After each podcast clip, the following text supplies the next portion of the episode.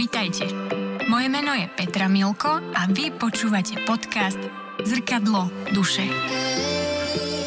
Podcast o komplexnej starostlivosti o zdravie, dôležitosti prevencie, o zdraví a ochoreniach nielen kože z rôznych uhlov pohľadu. O hĺbke duše a dôležitosti jej prepojenia s telom a mysľou. Ale aj o ceste a živote lekára, umení dovoliť si žiť a tvoriť podľa srdca. Úprimne, otvorene. Očami jednej zvedavej ženy, mamy, kožnej lekárky a očami mojich inšpiratívnych hostí. Želám vám príjemné počúvanie. Lekár záchrannej zdravotnej služby, špecialista na anesteziológiu a intenzívnu medicínu, ale zároveň lekár, ktorý sa venuje chronickým ochoreniam, holisticky na princípoch ajurvedy a integratívnej medicíny. To je môj dnešný host, pán doktor Igor Brislák. Vítajte v podcaste Zrkadlo duše. Dobrý deň. Ja som rada, že ste prijali pozvanie, pretože pre mňa ste taký veľmi zaujímavý úkaz vlastne v medicíne, také zaujímavé kombo lekára, ktorý sa na jednej strane venuje teda intenzívnej, stresujúcej medicíne a na druhej strane také tej pomalej ajurvéde, bych som to zhrnula. A mňa teda na začiatok zaujíma, prečo ste sa rozhodli spojiť tieto dva na oko tak vzdialené svety. Mm, priviedla ma k tomu samotná prax, práve preto, že tá intenzívna, tá akutná medicína je perfektná. Naozaj v súčasnosti dokážeme zachrániť aj veľmi vážne stavy a zvrátiť priebeh toho ochorenia alebo nejakého životohrozujúceho stavu. A na druhej strane sa nám tu hromadia ochorenia chronické, ktoré postihujú veľké percento populácie.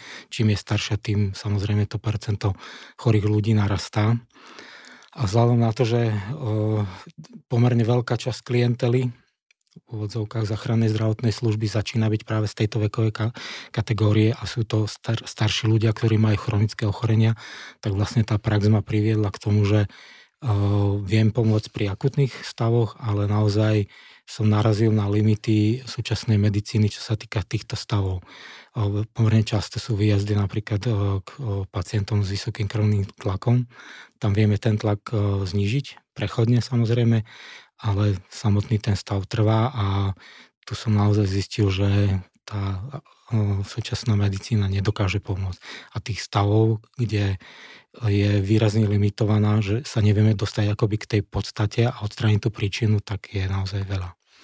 To ste veľmi pekne povedali, že naozaj tá, tá západná, tá naša, a tak ako ju poznáme medicína, akutná, vie presne pomôcť na tie akutné stavy, vie zvrátiť o, neuveriteľné situácie, keď už je život na hrane, ale práve má limity, pokiaľ sa pozrieme na to z hľadiska nejakých chronických chorôb, chronických bolestí a, a ďalších ochorení. Kedy vás konkrétne začala zaujímať e, ajurveda? Je to mm, takmer 15 rokov, keď som si vlastne pri tej práci na záchrannej službe a na oddelení anesteziológie a intenzívnej medicíny uvedomoval, že skutočne dokonca ešte aj ak skončí pacient na tom áre s akutným infarktom, tak tomu, že sa dopracuje k takémuto životohrozujúcemu stavu predchádza veľa. Celý jeho životný príbeh, všetky okolnosti, všetky faktory, ktoré ovplyvňujú jeho zdravotný stav a nakoniec skončí na tom áre s tým, že jeho srdce zlyhalo. Tak tam opäť išlo o to, že m, tie chronické stavy neviem riešiť. Neviem pomôcť a hlavne vôbec netuším, čo sa deje v pozadí, pretože na medicíne počas štúdia je naozaj málo toho, že sa dostaneme k nejakej príčine chorôb.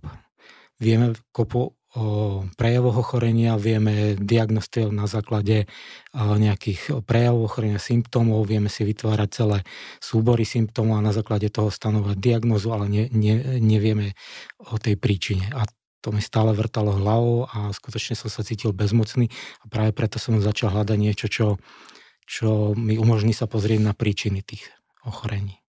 Takže to vo vašom prípade prišlo až z praxou, alebo ste odjak živa inklinoval k takým tým východným smerom medicíny?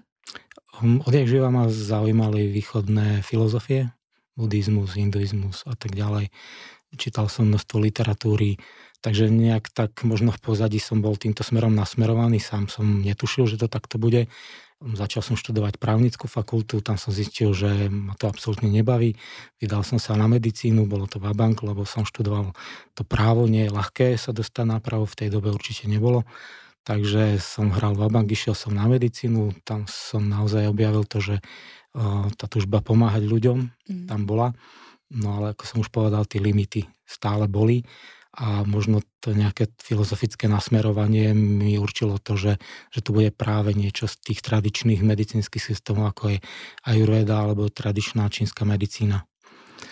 Vy už ste spomenuli, že ste prečítali o, množstvo literatúry o východných filozofiách, buddhizmus, hinduizmus. Súvisí aj ajurveda s nejakým konkrétnym náboženstvom? Mm, nepovedal by som, že súvisí priamo s náboženstvom, ale je tam nejaký filozofický základ a je tam možno nejaký systém, do ktorého tá Ayurveda zapadá. Je to ten védsky systém, veľmi starý, je to niekoľko tisíc rokov, hovorí sa až o 5 tisícoch rokov. A keďže je to Ayurveda, tak je to vlastne vedenie, a je to veda o, o živote, čo je aj samotný ten o, termín Ayurveda, ale o, nie je to priamo nejak postavené na mm, na náboženských princípoch alebo nesúvisí to s nejakým božstvom. Čiže naozaj ktorýkoľvek človek, ak aj je nábožensky nejak vyhradený, je to čisto veda.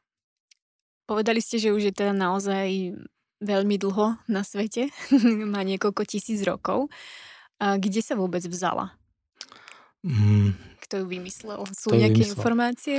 Tie informácie sú také, mm, samozrejme je to ďaleko do histórie, takže je tam taká legenda, že 2000 rokov pred našim letopočtom boh Danvantari, ktorý je v súčasnosti v, v tej o, Indii napríklad považovaný za boha lekárstva, tak ako Asklepios a tak ďalej, tak vlastne a, on od toho Brahma dostal túto vedomosť, celý systém ajurvédy. Na druhej strane sa hovorí, že ajurvéda pochádza z poznania rišiov, čo sú vlastne mm, tí indickí mudrci, ktorí to poznanie dostali v meditácii. Samozrejme je to potom systém, ktorý bol odozdávaný z generácie na generáciu, viac menej ústnym podaním. Potom sú tam nejaké tie základné diela ajurvédy, kde sú kom, skompilované vlastnosti, alebo teda tieto, tieto vedomosti za celé tie tisícročia, ale v zásade sa hovorí, že pôvod ajurvédy je mimozemský. Mm-hmm. Na akých princípoch ajurveda funguje? Um, je, to, je to holistický systém, ale trošku mi to príde také sprofanované, to holistické už je holistické všetko, mm. keď, keď si poviete, že chcete mať holistické centrum, chcete mať holistický, um, čo ja viem, tábor pre deti, tak všetko môže byť holistické, ale skutočne je tam uh, komplexné poňatie človeka a vesmíru, alebo celej existencie, ktorá je založená na piatich uh, elementoch, živloch. To je éter ako priestor alebo základný prvok, v ktorom sa všetko odohráva, potom je to vzduch, oheň, voda a zem. A týchto 5 princípov je rovnako zastúpených v tom makrokozme, vo vesmíre a rovnako aj v každej živej bytosti a teda aj v človeku. Je Ayurveda evidence-based? Je teda to veda alebo medicína založená na dôkazoch, tak ako poznáme dnešnú medicínu? Má nejaký takýto základ? Zatiaľ nie, ale stále narastá mm, množstvo dôkazov alebo prác, dá sa povedať, že dokonca štúdií, ktoré robia tie najlepšie ajurvedské univerzity a mm, nemocnice v Indii, to je Kerala, Púna a tak ďalej, kde naozaj sa snažia všetky tie poznatky ajurvedy, ktoré tu za tie tisícročia vznikli, postaviť na nejakých medicínskych základoch. To znamená, ak sa zaoberajú vplyvom nejakej byliny alebo vplyvom nejakého liečivého prípravku, ktorý môže pozostávať z viacerých bylín, alebo sú tam minerály, alebo sú tam ďalšie prvky, a robia k tomu štúdie, ktoré publikujú a naozaj dokážu na solidných základoch, to znamená zaslepené, dvojito zaslepené, všetky naozaj štandardizované formy štúdií realizujú a to množstvo tých dôkazov neustále pribúda. Mm-hmm. Takže Ayurveda áno, stáva sa medicínou založenou na dôkazoch. A pokiaľ viem, tak Ayurveda je uznaná Svetovou zdravotníckou organizáciou. Je to tak, alebo sa milím? Um, áno, nejaké, nejaké roky už je. Narazil som na, na nejaký dátum rok 1985, keď Svetová zdravotnícká organizácia uznala Ayurvedu za komplexný medicínsky systém na úrovni súčasnej medicíny v zmysle tej komplexnosti pričom jej mm, dáva ten status tradičného medicínskeho systému, nie alternatívneho. Ano. Rovnako ako tradičná čínska medicína má tento status tak dokonca v rámci VHO existuje nejaká sekcia týchto tradičných medicínskych systémov. India napríklad má ministerstvo AJUŠ, ktorá, ktoré zastrešuje vlastne všetky tieto tradičné, to je Sidhu napríklad, Ayurveda, je to tibetská Ayurveda, indická Ayurveda a tak ďalej, yoga je v tom.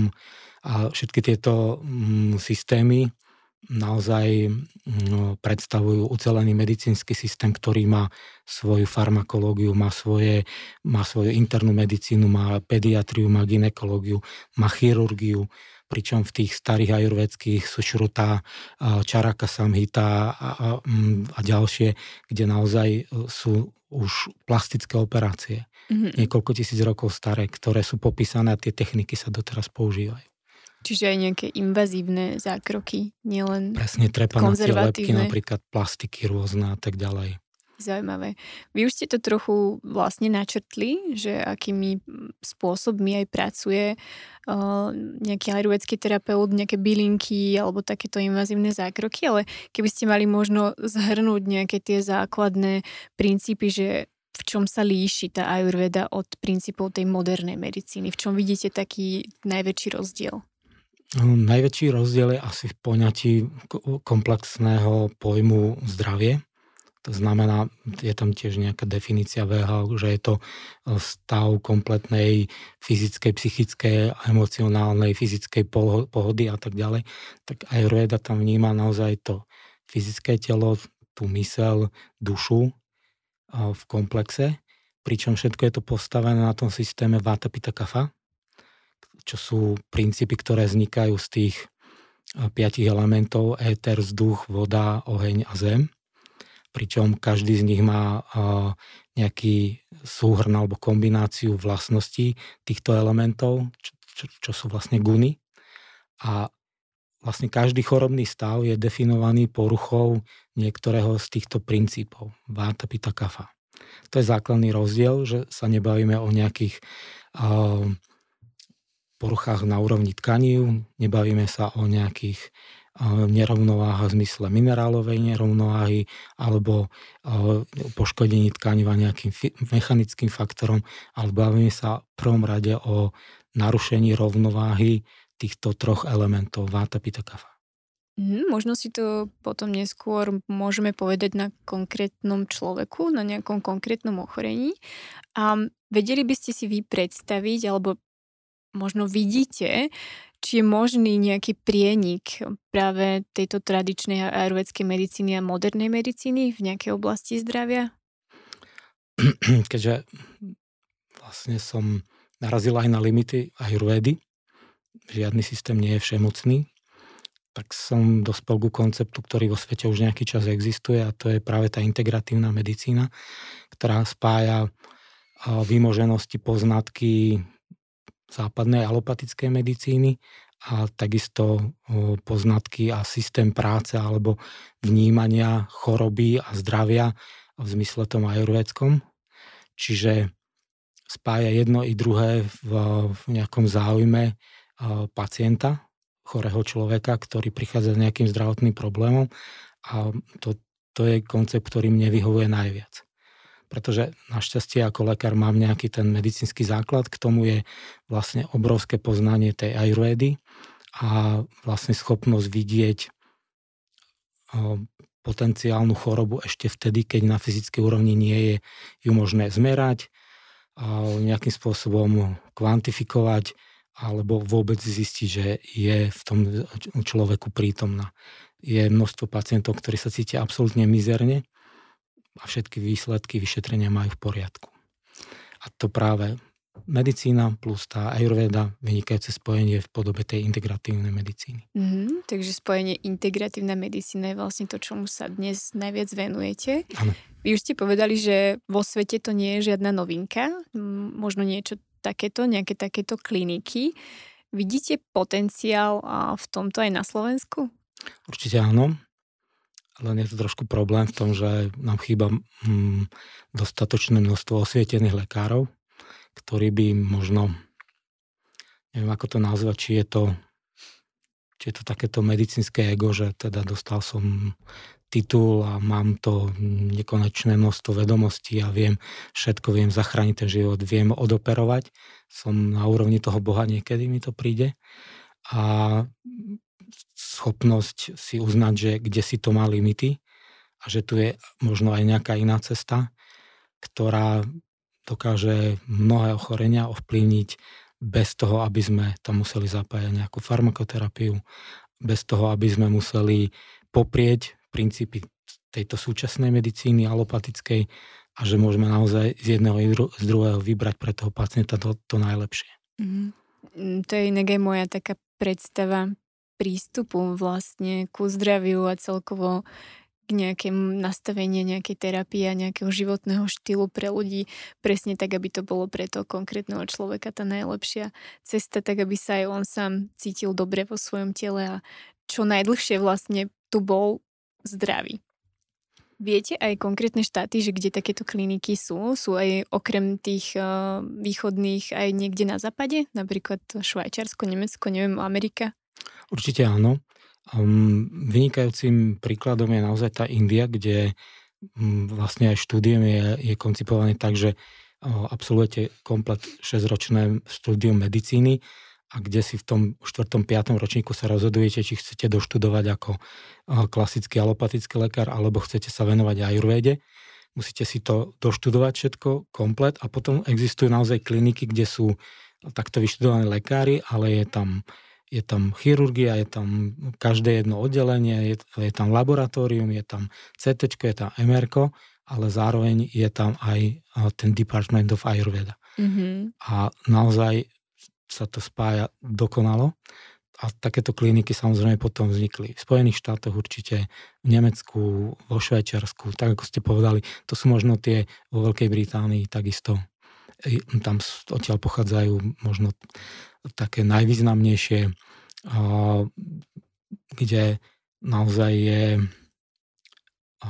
skupina lekárov špičkových, k ním sú možno nejakí terapeuti a nejakí ajurvedskí lekári, sú tam fyzioterapeuti, je tam yoga a všetky tieto prostriedky, ktoré vzájomne synergickým efektom pomáhajú zlepšiť u takých stavov, ten vývoj, kde tá medicína naozaj je úplne bezradná. To sú niektoré hm, chronické zápalové ochorenia, kožné ochorenia, neurologické, neurodegeneratívne ochorenia.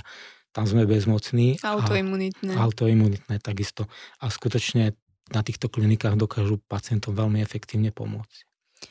Vieme princípy ajurvedy začleniť aj do bežného západného spôsobu života a kultúry? Keby ste mali nejaké typy, ako ajurvedu začleniť do naozaj bežných dní človeka a zlepšiť si tak možno zdravie a životný štýl? Mm, tam je sila ajurvedy, že dokáže mm, jednoduchými opatreniami významne ovplyvniť váš zdravotný stav aj to, ako sa cítite veľmi, vo veľmi krátkom čase. Existuje v sanskrte termín, ktorý sa volá, že dinačaria, a to je vlastne akoby denný režim. A moderný človek má ten denný režim vystavaný rôzne, ale v zásade v závislosti od toho, aká ste konštitúcia Vata Pita Kafa, ktorá doša u vás dominuje, tak je vhodné, aby ste ten životný a denný cyklus mali nejakým spôsobom nastavený.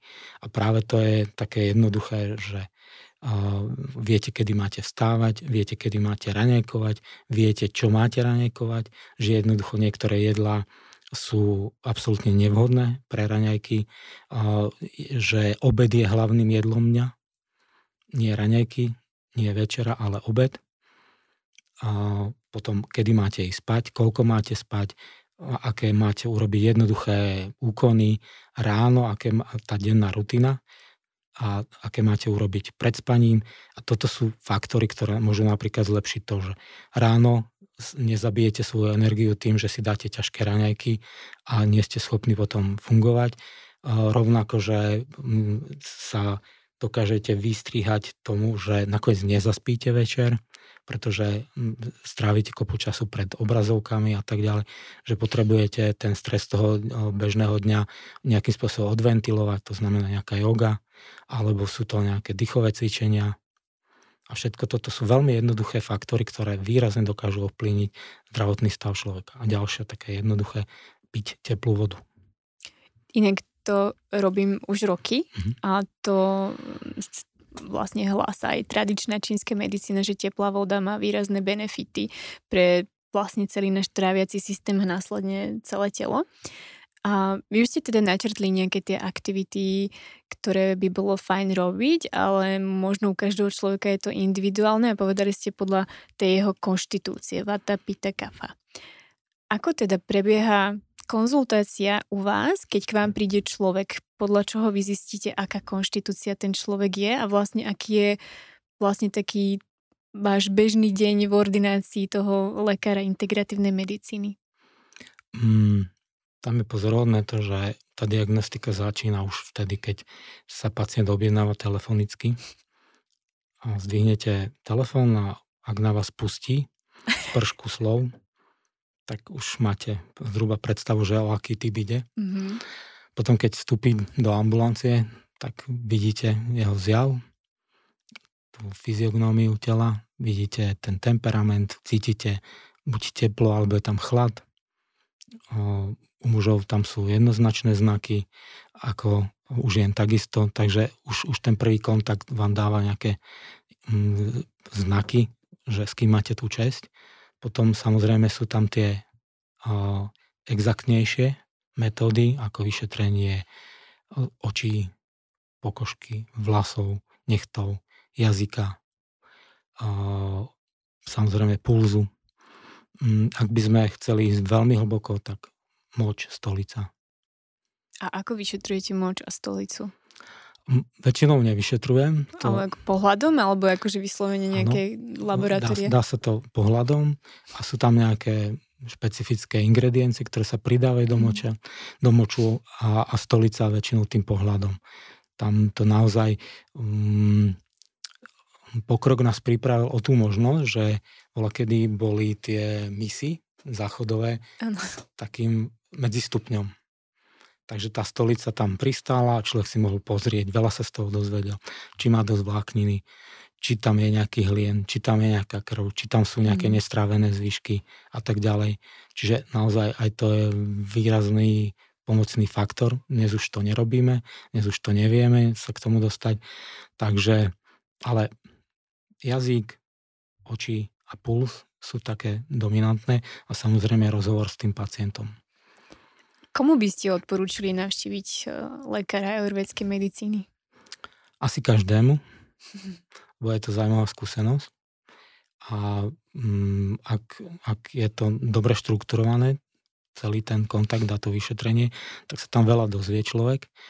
A e, naozaj často prichádzajú ľudia, ktorí stratili dôveru v medicínu práve preto, že chodia od dverí k dverám, chodia od špecialistu k špecialistovi a žiadny pokrok nenastáva ich zdravotnom stave. Cítia sa stále horšie a jednoducho buď sami na sebe, alebo na nejakom svojom príbuznom, na nejakom blízkom človeku majú tú skúsenosť, že tá medicína nepo, nepomáha. Ďalší faktor je tam, že tá medicína súčasná je výrazne tak dehumanizovaná to znamená prístroje, labáky, odbery, ultrakrátky kontakt s človekom na druhej strane, to znamená s tým lekárom, ktorý častokrát chýba tam ten ľudský rozmer A to je veľký problém, pretože tí ľudia po opakovaných takýchto skúsenostiach, pán doktor sa díva z vrchu, absolútne strácajú dôveru. Ďalšia vec, nevysvetlí sa postup. Ak chcete v ajurvéde dosiahnuť akékoľvek výsledky, musíte všetko pacientovi dôkladne vysvetliť.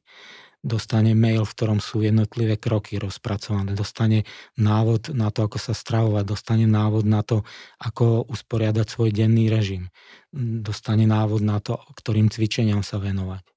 A prípadne môže sa dokonca dostať k marmaterapii, to znamená, ktoré body na tele stimulovať. Dostane nejaké byliny predpísané, dostane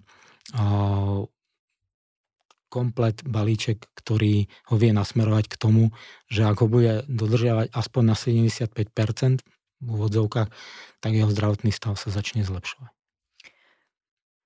Povedali sme si už, že Ayurveda pracuje s bylinkami alebo nejaká tá marmaterapia úpravou životného štýlu. S akými ešte metodami pracuje, čo sa týka konkrétne nejakého zdravotného problému, keď chceme ho zlepšiť, alebo aké má vlastne tie terapeutické metódy? Dnes sú celkom populárne ajurvedské pobyty, tak ako prebieha taký pobyt vlastne, keď tam človek príde, čo, čo môže očakávať? Samozrejme závisí od toho, aký si vyberiete, Aha, že aký si sa zaplatíte mm, a s akým problémom tam idete. Mm.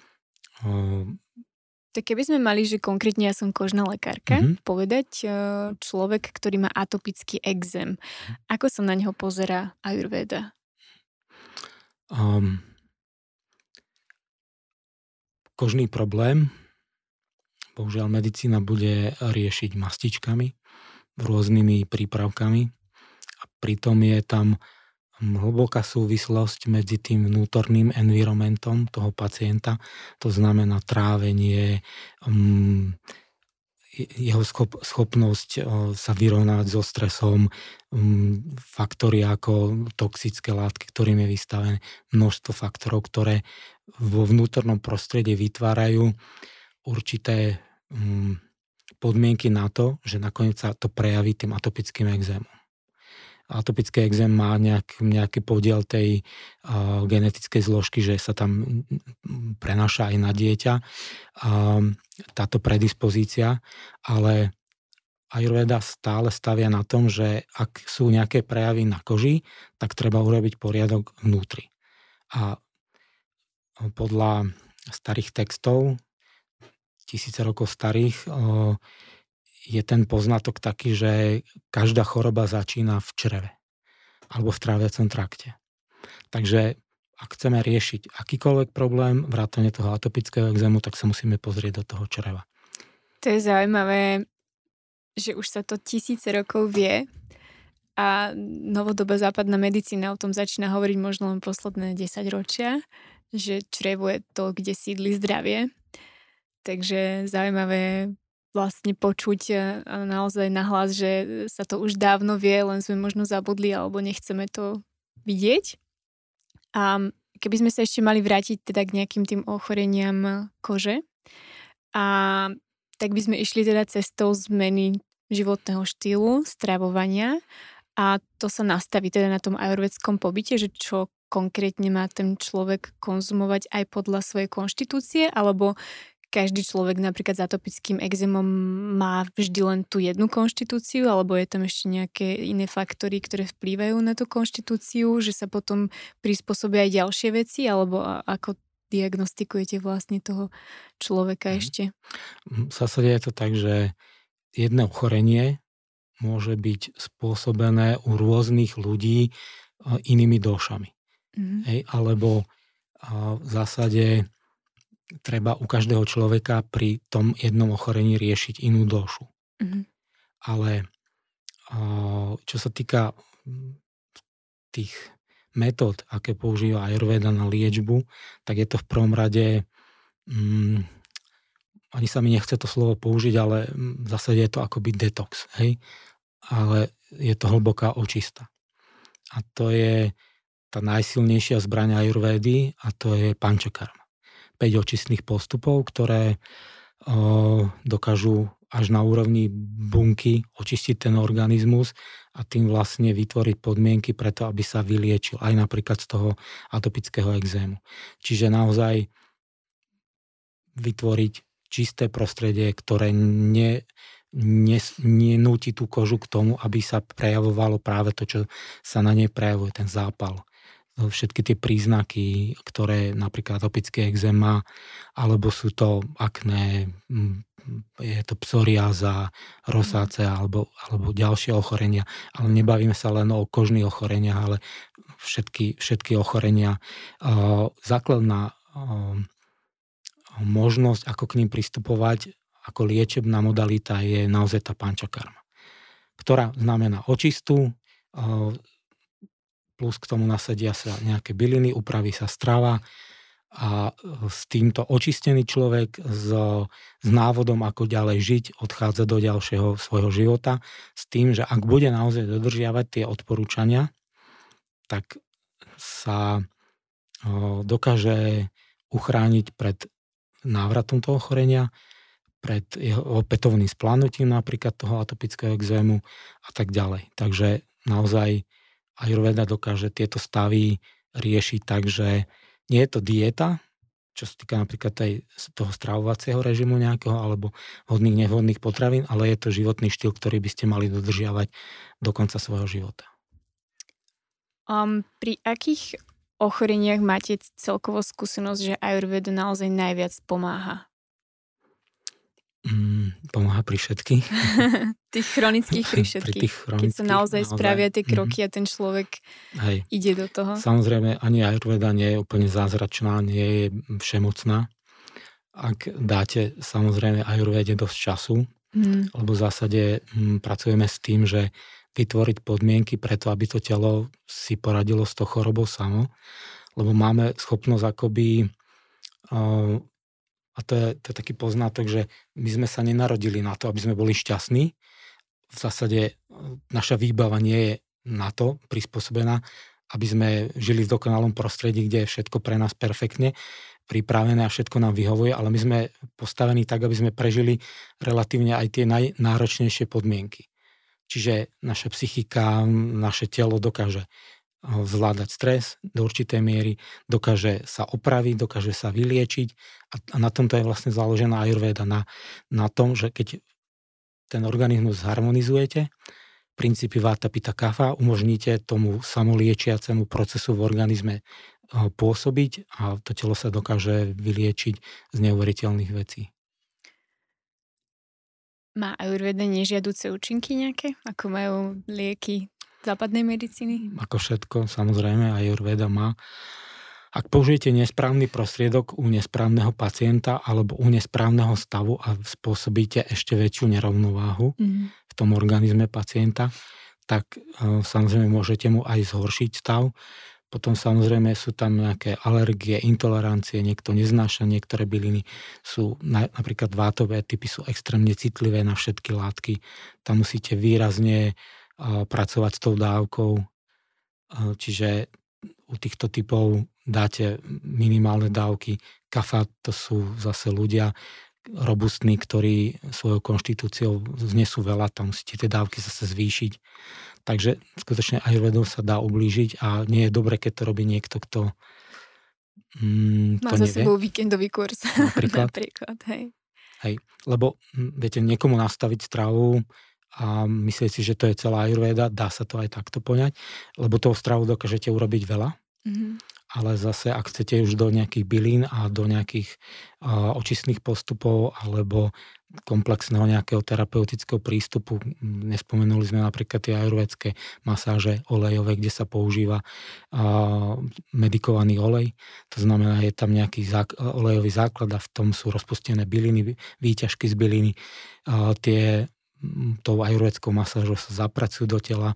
Koža je obrovský orgán, ktorý dokáže strebávať, takže e, tie látky vstupujú do tela a majú úžasné výsledky. Ak e, si um, skúsite ajurvedskú masáž kde si v nejakom komerčnom centre, tak vojdete do toho priestoru, tam vám urobia masáž, natrú vás tým drahým medikovaným olejom skončí masáž, behnete do sprchy a odchádzate na autobus smerom Línská dolina alebo niekam inám, ale tým sa stratí efekt. Hej. Takže takto komerčne robiť ajurvédu ma to mrzí, pretože to kazí meno ajurvédy a mm, je tam ten komerčný princíp a to škodí naozaj. Áno. Biznis princíp, ktorý no. bohužiaľ na veľa ľudí funguje, pokiaľ sú zúfali a naozaj hľadajú rôzne spôsoby. Vy ste povedali slovo, ktoré ste nechceli vysloviť a to je slovo detox. A to je dneska naozaj vnímané v spoločnosti celkom negatívne, až také sprosté slovo. A v Ajurvede je to teda tá panča karma, očista. To sa mi hm. páči viac ako slovo detox. Ako to vlastne prebieha, že naozaj sa človek vyslovene očistí z hora, z dola? Áno, dnes som sa stretol s termínom, že mm, pacienti, ktorí to absolvovali, takže boli vo väzení. Pretože ten režim je prísny Tvrdý. počas mm. toho očistného mm, obdobia alebo počas toho, keď tu pančakarmu absolvujete. Takže niektorí to vnímajú takto a to je ten zlý prístup pretože ak ste vo väzení, tak mm, v zásade to máte tak, že keď vás vypustia z väzenia, tak zase si užijete. Tak všetko to, čo vlastne ste pre seba urobili počas toho očistného procesu, tak zvrátite zase nejakými chybami. Ale a, vámana, vyrečaná, a, ďalšie postupy, tie masáže, použitie rak, rakta, um, vypadol mi ten termín teraz, um, v zásade všetky tieto očistné postupy nie sú nejak príjemné. Hej? Mm-hmm. Čiže ak zvraciate, lebo sa tam podáva medikované GI, podávajú sa byliny, ktoré vyvolajú zvracanie. To je jeden z postupov, ktorý očistuje uh, tú pitu. Uh, očistuje kafu. Uh, hnačka očistuje pitu. Zvracanie očistuje kafu klistýry pomáhajú harmonizovať vátu. Čiže naozaj sú to, sú to nepríjemné procesy, ale zasahujú až na tú hlbokú úroveň bunkovú a ide v zásade o to, aby sa obnovila jednak tá tráviaca sila, jednak aby sa odstránili tie toxíny, o ktorých si môžeme povedať, napriek tomu, že ich medicína nejako popiera, ale sú tam takisto obnoví sa nejaká tá životná sila, tak ako je to v tradičnej čínskej medicíne či, tak v tej ajurvede je to prána, ojas a tejas. Ojas je tá životná energia, tá sa obnoví. Ľudia naozaj majú chudiť, majú, majú radosť zo života, cítia ľahkosť tele, odstránia sa ochorenia, dlhodobé, vyčistí sa pokožka, zlepší sa trávenie, vyprázdňovanie, všetky tieto faktory. Vy ste spomenuli toxíny. Čo vníma Ayurveda ako toxíny pre zdravie? To je zase vlastne to, čo Ayurveda hovorí, že uh, zdravie začína a končí v tom čreve. Máme tam predsa nejaký črevný mikrobiom. Napriek tomu, že Ayurveda nevedela o tých baktériách, tak vedela, že v tom čreve zlým trávením a nevhodným jedlom a nevhodnými kombináciami jedál môžu vznikať, vznikať toxické látky, ktoré sa následne strebávajú do krvného obehu a spôsobujú ochorenie. Samozrejme nie takto to Ayurveda popisovala, ale popisovala to ako ámu. Áma je súhorný termín pre všetky toxické látky, ktoré sa do organizmu dostávajú práve z toho čreva a sú výsledkom zlého trávenia um, nielen stravy, ale napríklad aj emócií a rôznych myšlienok. A všetko toto vlastne vytvára akoby nejak, nejaké toxické prostredie, ktoré vedie k vzniku ochorení. Ako si podľa Ayurvedy udržať čo najdlhšie taký mladistvý vzhľad? Také, také naozaj dobré, pevné zdravie tej kože. My už sme, to už ste tu rozobrali, teda, že najmä to súvisí s trávením a zdravím čreva, ale mali by ste nejaký tip konkrétne aj ako to začleniť alebo čo teda robiť ešte okrem toho možno pre našu západnú spoločnosť a náš rýchly životný štýl? No úplne najjednoduchšie je narodiť sa ako kafa.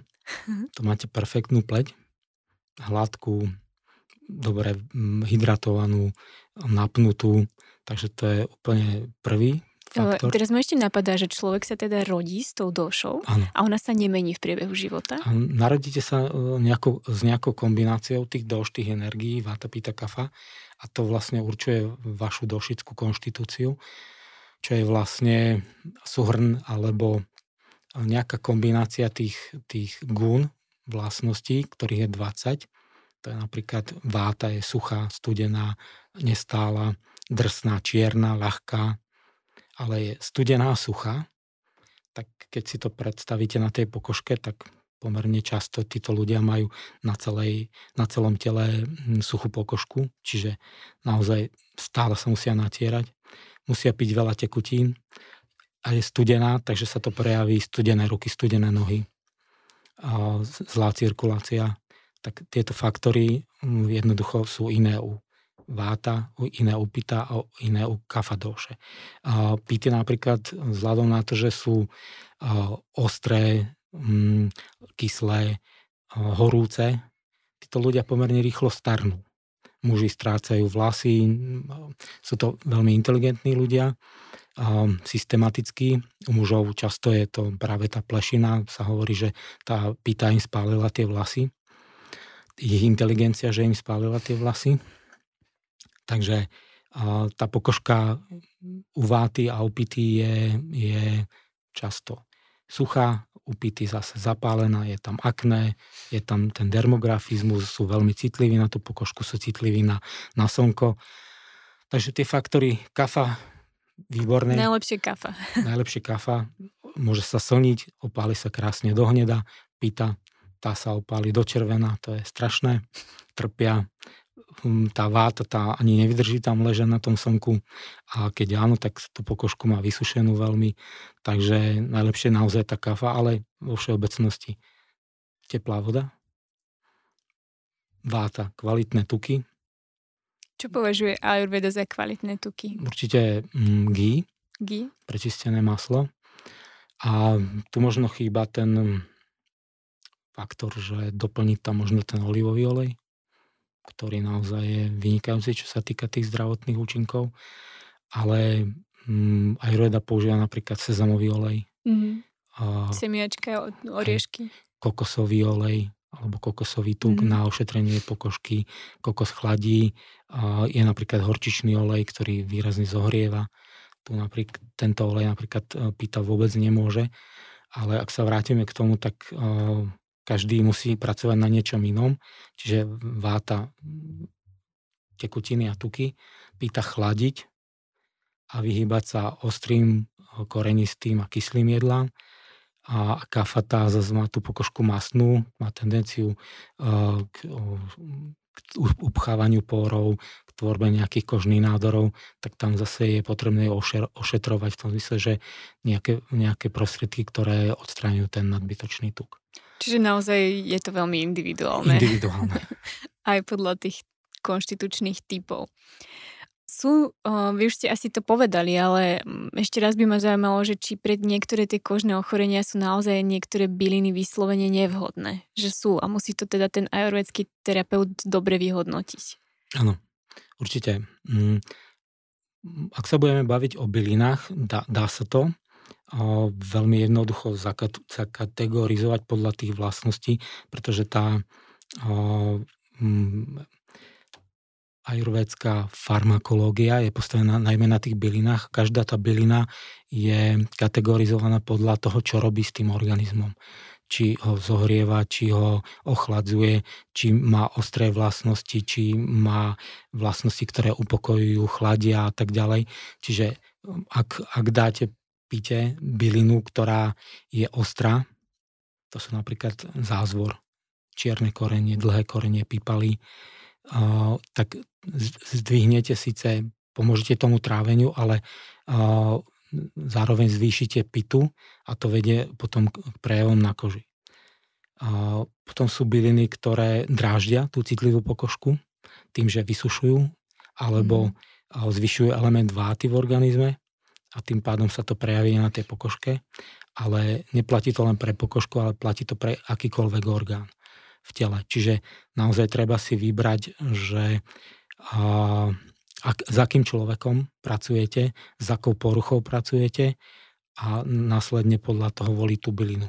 A to je práve ďalší možno taký faktor, ktorý v budúcnosti a, určite tú ajurvédu nejakým spôsobom opäť zviditeľne a to je to, že je to personalizovaná medicína. Mm-hmm. Čiže naozaj je to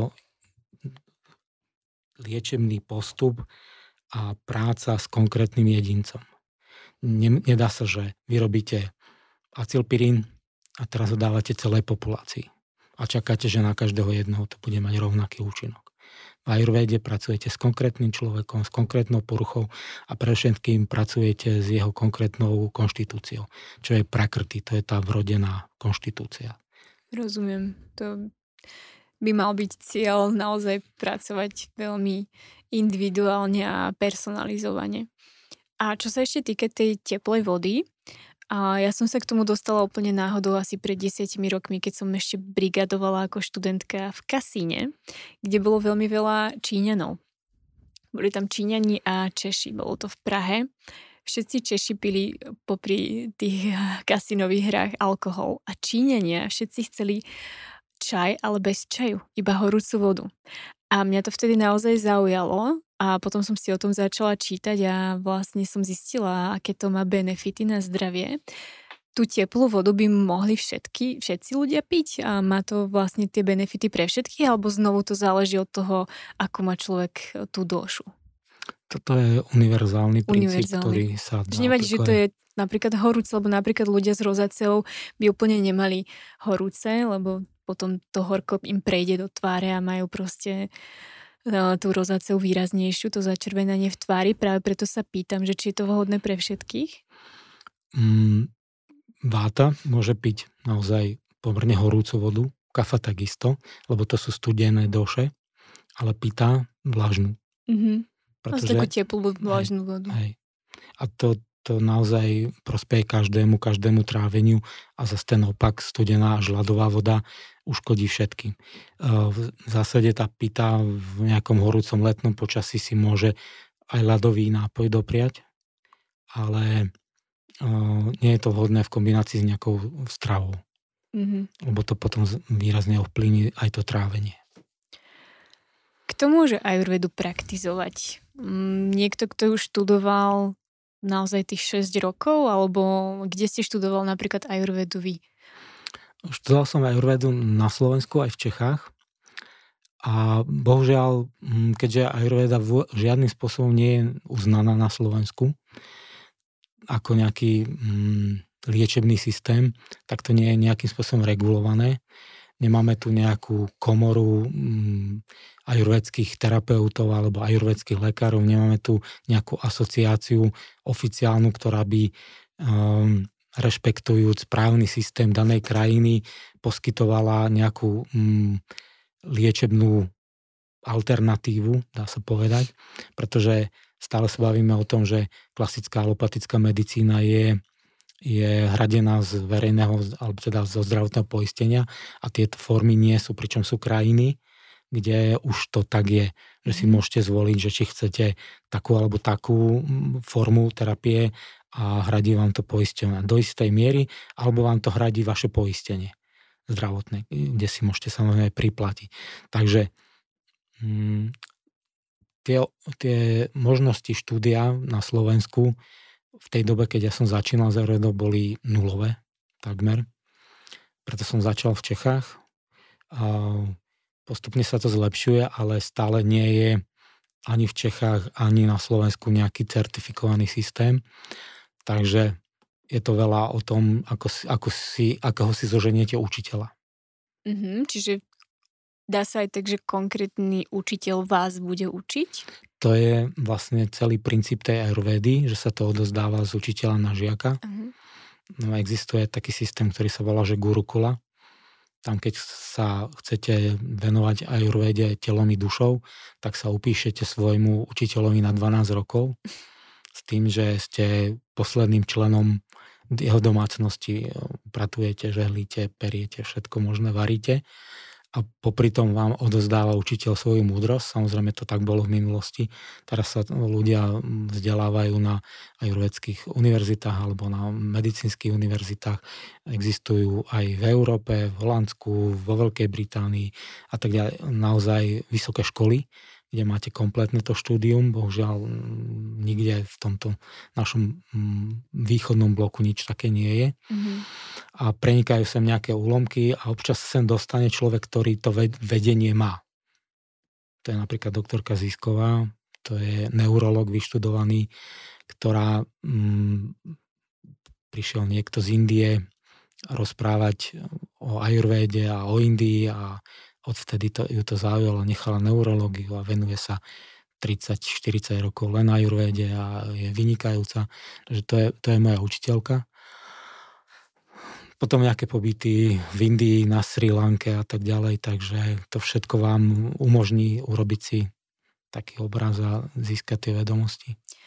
A keby sa niekto rozhodol, že teda chce navštíviť ajurvedského terapeuta, podľa čoho si ho má vybrať, alebo podľa čoho aké kritérium má byť, že áno, tento človek je naozaj dobre vzdelaný v tej ajurvéde a vie, čo robí.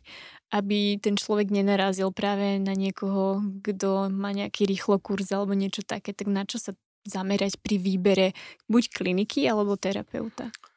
Hmm, tu tisíce rokov odporu, odporúčania fungovali. Hej? Niekto vám odporučil naozaj toho. A keď ste boli dobrým mm, ajurvedským lekárom, to boli naozaj tí Rišiovia, ktorí dosiahli ten najvyšší stupeň toho poznania ajurvedy, tak k takémuto človeku chodili ľudia z celého okolia. A teraz napríklad je to tak, že buď si spravíte marketing a vyvoláte dojem, že ste super, lebo máte marketing. A teda stojí za vami marketing, ktorý vám tých klientov privolá, alebo potom naozaj na základe tých odporúčaní a skúseností tých pacientov, klientov toho daného mm, terapeuta alebo lekára. A to je asi to najlepšie. Mm, ku mne chodia ľudia, ktorí ich niekto odporúči. Vy teda pracujete ako lekár na záchrannej zdravotnej službe, čo je veľmi stresujúca práca. Stretávate sa naozaj s veľmi s vyhranenými situáciami, často veľmi tenký lad medzi životom a smrťou. A zároveň ste teda lekárom tejto integratívnej medicíny. Ako sa vám darí pendlovať medzi týmito dvoma svetmi? Mm, darí sa mi to dobre, pretože oni sa tak zájomne vyvažujú keďže napriek tomu, že som konštitučne pitakafa, mám silný aj ten element vzduchu. Mm, existuje také niečo, mm, sa to volá, že Jyotish, to je vlastne um, indická astrológia. A tam som si ten Jyotish dal urobiť a um, ten, ten astrolog mi vlastne povedal, že je málo ľudí, ktorí dokážu urobiť tak rýchlo a tak veľa práce ako ja. Čiže to je super na tú záchranku. Mm-hmm. Hej. Máte za 10 minút vyriešený život hrozujúci stav a veziete pacienta do nemocnice stabilizovaného. Je s tým spojená kopa stresu a potom zase je tam práca mm, z očí do očí, pokojná s tým pacientom, ktorý príde s chronickým ochorením a vyhľadá pomoc ajurvedy. Čiže tam si oddychnem, je to naozaj o tom, že komunikujete priamo s tým človekom, je, o, máte na to hodinu, o, ani náhodou nemáte tú hodinu na tej záchranke, aby ste porozmýšľali, že ktorá bylinka by tomu pacientovi, ktorému zlyháva srdce, pomohla. Čiže tam treba konať rýchlo, to je jeden, jedna moja časť a tá druhá, ktorá dokáže navnímať toho pacienta, tak tá sa uplatňuje v tej ajurvede. Ako vaši kolegovia vnímajú, že máte takéto dve práce? Nie, niektorých to nezaujíma vôbec. Niektorí mávnu rukou, niektorí zase majú tendenciu to celé nejak tak dehonestovať. Mm. Potom sú mm, tí starí doktori, ktorí povedia, že sú to hlúposti. Celá alternatívna medicína, celá ajurveda, tradičná čínska medicína, všetky bylinky pretože medicína je exaktná, na rozdiel od ajurvédy. Viete presne, exaktne viete, ktorú ruku máte odrezať, alebo kde je slepé črevo a treba ho vyrezať a tam to končí, ale bohužiaľ častokrát. Exaktnosť medicíny. Alebo viete povedať, že toľko a toľko miligramov treba dať pacientovi na také a také uh, efekty, aby ste u neho vyvolali tým daným liekom alebo liečivý účinok, alebo ho uspali. Ale prečo pacient má vysoký krvný tlak? Tak ho zaradíte do kategórie esenciálna arteriálna hypertenzia, čiže nevieme, kde sa vzala, tu sa vzala. Čiže Ayurveda je, je aká je, ale medicína je exaktná a tam potom um, vznikajú aj konflikty. Čiže máte skúsenosť naozaj s, taký, s takým až možno odsudzovaním za to, čo robíte? Určite áno. A ako sa s tým vyrovnávate dnes a aké to bolo, keď ste začínali? Mali ste aj pochybnosti o tom, či v tom pokračovať? Túto pochybnosť som nemal práve keď s niečím začínate, tak sa snažíte tých druhých presvedčiť o svojej pravde a postupne dôjdete k tomu, že je to zbytočné viesť niekým vojnu a najmä nejakú verbálnu vojnu, ale je to skôr o tom, že robiť tú prácu a mať tie výsledky, takže nakoniec ku mne, ku mne chodia aj lekári. A to naozaj poteší, keď príde lekár. Niekedy uh, odmietnú dať spätnú väzbu, mhm. priznať, že to zafungovalo. Mm-hmm. Aj, čiže pomohla aj Rueda, ale nikomu to nepovieme. Bohužiaľ. Náhoda. Hej. Ale našťastie sú kolegovia, ktorí buď ich privedie ku mne, alebo k Ayurvede vlastne to, že už nie nachádzajú inde pomoc, alebo mm, že naozaj sú natoľko osvietení, že sa nebránia tomu. Mám pacientku, ktorá pre lekárov chystá byliny ale nikto o tom nevie, že, že používajú tie byliny. Stále je to tu taký naozaj, že trochu treba trochu natajňaša, pod pultové tovary no. a tak. To je ale, by som povedala, že možno trochu smutné, že sa tá, mm, možno aj tá zdravotnícká obec tomu tak bráni alebo nechce otvoriť a často si myslím, že je to naozaj len nedostatok informácií Absolutne. alebo dezinformácie ktoré sa vedia šíriť veľmi rýchlo, nielen v tejto oblasti. Takže je fajn, že ste to vlastne nevzdali a vždy tomu verili a vidíte výsledky. A to je dôležité. Určite. Keby ste sa mali znovu rozhodnúť po štúdiu medicíny, ktorým smerom by ste sa vybrali, keby ste teraz, teraz čerstvý absolvent? Bolo by to znovu áro, alebo by ste išli rovno na niečo takéto, ako je Ayurveda? Hm, keďže som tú medicínu doštudoval, tak um, v zásade tú prácu na zachránke milujem. Takže asi by to bolo tak, ako to je teraz a možno by som mm, skôr začal tú ayurvedu nejak vyhľadávať, alebo a možno by ma tá túžba k tomu nasmerovala, lebo keď stretávate ľudí, tak vlastne vám povedia, že mňa to k tomu nasmerovalo. Um, ja som naozaj nejak tak k tomu prišiel tou praxou, ale samozrejme som začal využívať tie poznatky ajurvédy najprv na rodinných príslušníkoch. Takže moja mama tá mala vysoký krvný tlak, aktuálne nemá, má 72 rokov, neberie žiadne lieky. Keď išla na operáciu kolena, tak sa bála povedať, že lieky neužíva. Takže je to tak. No a vlastne asi by som na tom nemenil nič, len mm, asi skôr sa tej ajurvede začať venovať. Ako ajurveda zmenila váš život a vaše zdravie?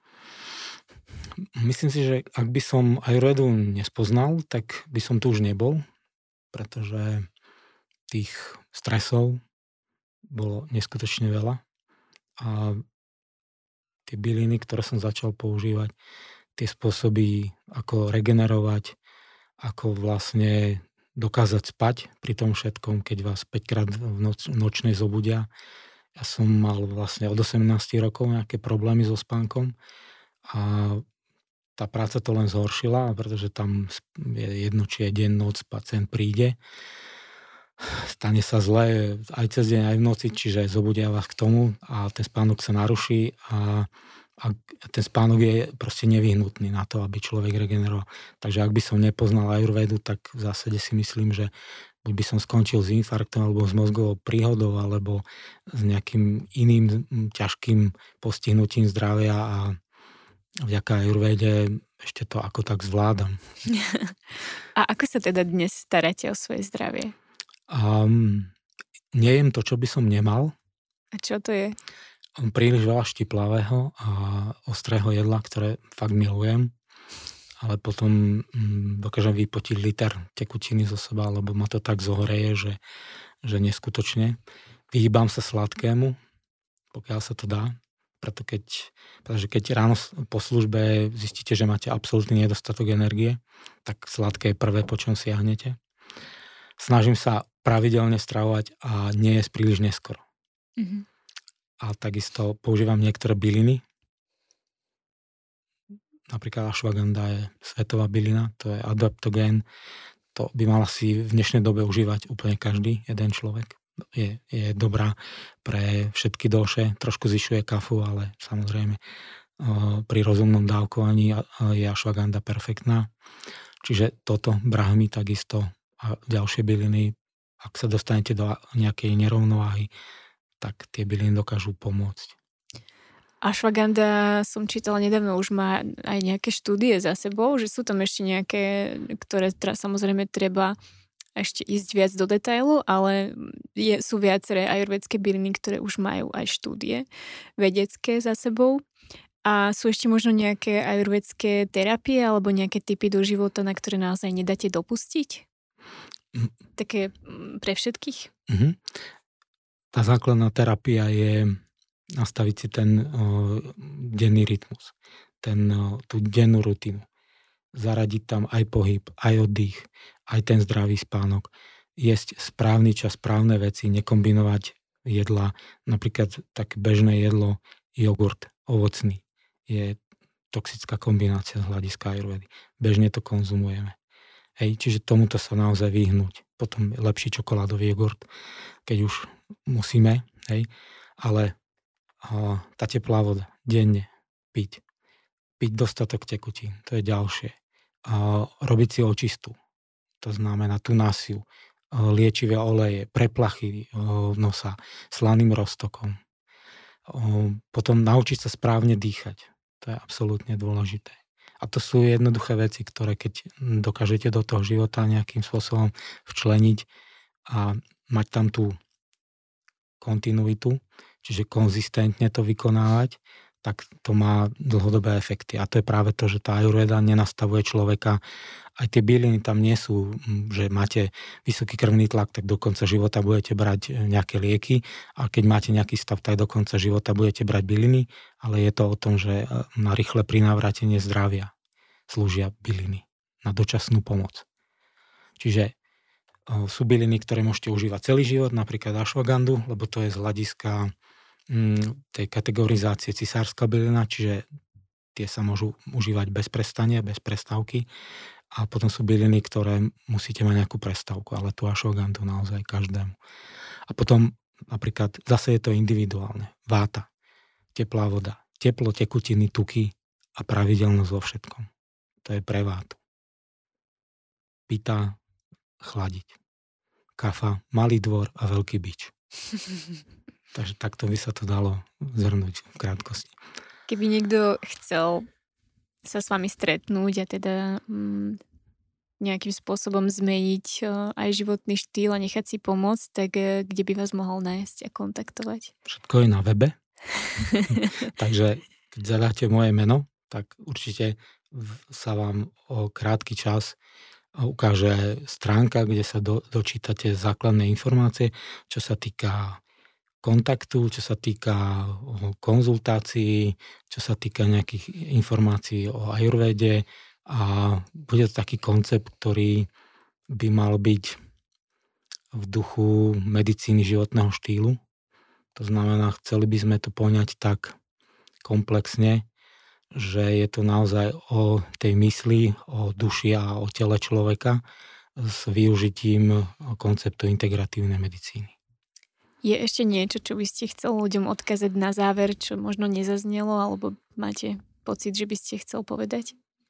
A chcel by som povedať um, takú jednoduchú vec, že um, hľadajte si človeka, ktorý um, to robí z, uh, zo srdca, tú ajurvedu. Čiže ak sa bavíme o tej ajurvede celý čas, tak nie je to naozaj sa tým cíti tú ajurvedu a nie ten komerčný prístup alebo princíp, ktorý sa uplatňuje. A o, skúste ajurvedu kdekoľvek, to znamená, ak ste niekde na dovolenke a je tam nejaká možnosť vyskúšať ajurvedskú masáž, vyskúšajte, vyskúšajte jednoduché odporúčania, ako je napríklad to pitie teplej vody a sami uvidíte ten efekt tej ajurvedy alebo tých, tých odporúčaní, na ktorých je ajurveda postavená a potom vlastne môžete vyskúšať celý ten komplexný účinok ajurvedy ako uh, liečebného systému. Čiže vyskúšať najprv tie drobné kroky, aby človek nemal pocit, že to je, to je pomerne časté, že Ježiš Maria, aké to je strašne zložité. Mm-hmm. Čiže vyskúšajte dobrú masáž, vyskúšajte teplú vodu, vyskúšajte uh, ajurvedské byliny, vyskúšajte ajurvedský čaj a potom sa skúste pozrieť na ajurvedu ako komplexný liečebný systém a životný štýl. Ďakujem vám veľmi pekne za rozhovor. Nech sa páči, tešilo ma, ďakujem. Ďakujem vám za vypočutie dnešnej epizódy. Verím, že bola pre vás prínosom. Ak máte nápady na ďalšie témy a otázky, ktoré by vás zaujímali, môžete mi napísať na mojich sociálnych sieťach Instagram, Facebook a TikTok, kde ma nájdete pod menom Doktorkou z lásky. Ak vám tento podcast dáva zmysel, inšpiruje vás, vám pomohol, budem rada, ak o ňom poviete svojim blízkym, zazdielate ho na svojich sociálnych sieťach alebo mi prejavíte podporu komentárom či lajkom tam, kde práve počúvate alebo sledujete. Ak chcete vedieť o každej novej epizóde, nezabudnite kliknúť na odber. Všetky aktuálne informácie nájdete u mňa na webe petramilko.sk.